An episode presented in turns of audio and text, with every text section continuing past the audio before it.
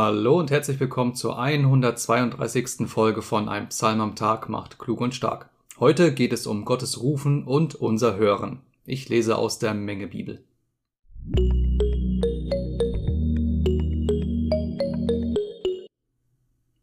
Psalm 95 Lobpreis Gottes beim Einzug in den Tempel und Bußrede. Kommt, lasst uns dem Herrn zujubeln, jauchzen dem Felsen unseres Heils Lasst uns mit Dank vor sein Angesicht treten, mit Lobgesängen ihm jauchzen. Denn ein großer Gott ist der Herr und ein mächtiger König über alle Götter. Er, in dessen Hand die Tiefen der Erde sind und dem die Gipfel der Berge gehören, dem das Meer gehört.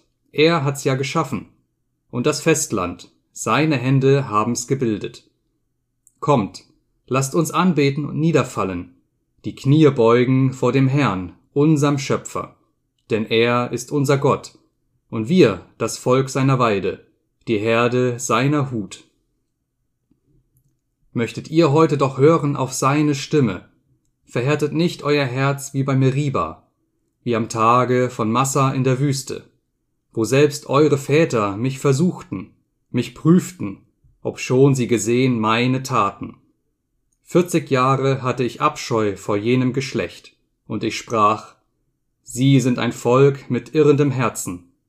Sie aber wollten von meinen Wegen nichts wissen. So schwur ich denn mit meinem Zorn, sie sollen nicht eingehen in meine Ruhestadt. Mein Körper, meine Entscheidung. Diesen Satz hört man heutzutage immer öfter.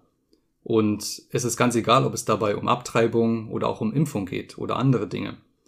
Die körperliche Selbstbestimmung ist für viele Menschen ein hohes Gut, ein streitbares Gut geworden und auch eine Art Grundrecht. Meine Schöpfung, meine Entscheidung. Auch so könnte ich den heutigen Psalm umschreiben. Denn hier wird Gott als der Schöpfer und damit der Eigentümer der Welt beschrieben. Aber Moment mal, der Mensch ist doch eigentlich sein eigener Herr, oder? Diesen Eindruck könnte man zumindest gewinnen, wenn man den Psalm liest und auch wenn man immer wieder in die Menschheitsgeschichte schaut. Denn immer wieder zeigen sich hier Stolpersteine und Irrwege. Immer wieder folgt der Mensch seinem eigenen Weg und versucht seinen eigenen Willen durchzusetzen. Da bleibt nichts unversucht, um die eigene Souveränität herzustellen oder zu halten. Und es ist auch nicht erst seit gestern so, dass der Mensch seinen eigenen Weg geht und dass er von Gott überhaupt nichts wissen will, dass er nach Gottes Willen nicht fragt. Und wenn er danach fragt, oftmals damit hadert, ob er diesen Weg wirklich gehen kann oder will. Und selbst innerhalb des auserwählten Volkes Israel ist es so, dass es genügend Menschen gab, die gesagt haben, diesen Weg kann ich nicht mitgehen. Menschen wollten ihr eigenes Ding machen. So sagten sie, zurück in die Sklaverei Ägyptens, das ist immer noch besser, als hier in der Wüste zu sterben. So schrien tatsächlich manche, obwohl sie Gott tatsächlich in Wundern gesehen haben. Gott hat durch Zeichen und Wunder gewirkt, so dass es jeder sehen konnte.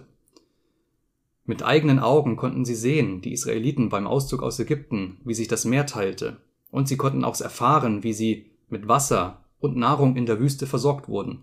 Das waren sichtbare Zeichen, die jeder wahrnehmen konnte. Und doch war es nicht so einfach. Wie oft prüfen wir heutzutage Gott? Egal, ob wir jetzt Nachfolger Christi sind oder nicht. Wie oft prüfen wir Gott? Wie oft möchten wir gerne ein Wunder sehen, um zu erleben, um zu bestätigt bekommen, dass Gott tatsächlich wirkt, ohne dabei zu erkennen, dass er auf seine Art und Weise bereits seit langem wirkt, nicht nur in unserem Leben, sondern weltweit, auch im Leben anderer. Und wie ist das mit dem Kniebeugen? Können wir heutzutage noch unsere Knie vor jemandem beugen? Können wir uns jemandem unterordnen?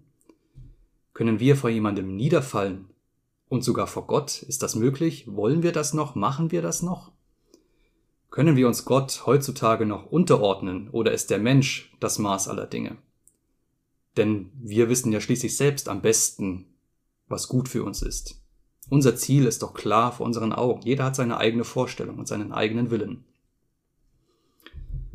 Nun, im Psalm wird Gott als Hirte beschrieben, der seine Herde in die Obhut nimmt, der über seine Herde wacht, der jedes einzelne Schaf auch kennt beim Namen und der es auch ruft. Doch wohin führt es, wenn plötzlich jedes Schaf Hirte sein möchte? Und wenn jedes Schaf versucht, auch Hirte zu sein? Wie so eine Welt voller Hirten aussieht, wo es gar keine Schafe mehr gibt, das können wir heutzutage sehr gut sehen. Jeder Mensch weiß für sich selbst, was am besten ist, und er weiß auch für den anderen, was am besten ist. Aber Gott ruft auch heute noch, und er möchte, dass wir auf seine Stimme hören. Er möchte, dass wir seine Stimme hören, dass wir hinhören und darauf hören. Und er geht auch tatsächlich verirrten Schafen nach. Er sucht sie, er möchte sie zurückholen in die Herde, zu den anderen. Das Volk Israel wollte nicht hören auf Gottes Stimme und musste deswegen 40 Jahre in der Wüste umherirren. Selbstredend, dass dabei nach und nach alle aus dieser murrenden Generation starben. Bis auf wenige Ausnahmen kam nur die neue Generation in das verheißene Land, so wie Gott es gesagt hatte. Dieses Volk möchte ich in das verheißene Land bringen. Und das kann uns heute noch als Belehrung und als Warnung, aber auch als Ermutigung dienen. Gott kann Frieden und Errettung versagen. Er kann das verwehren nach seinem Willen. Doch er tut das nicht aus heiterem Himmel, das kommt nicht plötzlich, sondern es kommt mit Ankündigung. Jeder hat zuvor eine oder mehrere Möglichkeiten, Chancen, Gottes Stimme zu hören, Gott zu begegnen und auf diesen Ruf, auf diese Begegnung eine Erwiderung zu bringen. Und dann gilt es, sich unter seinen Schutz und unter seine Führung zu stellen. Nicht um als blödes Schaf dann einfach nur weiter zu grasen und am Ende dann doch geschlachtet zu werden, wie mancher spotten mag. Nein, es geht darum, Ruhe zu finden und einen Platz, an dem sich letztendlich diese körperliche, aber auch die geistige Selbstbestimmung in ein Maß einfügen kann, wo man sich ausrichten kann an etwas.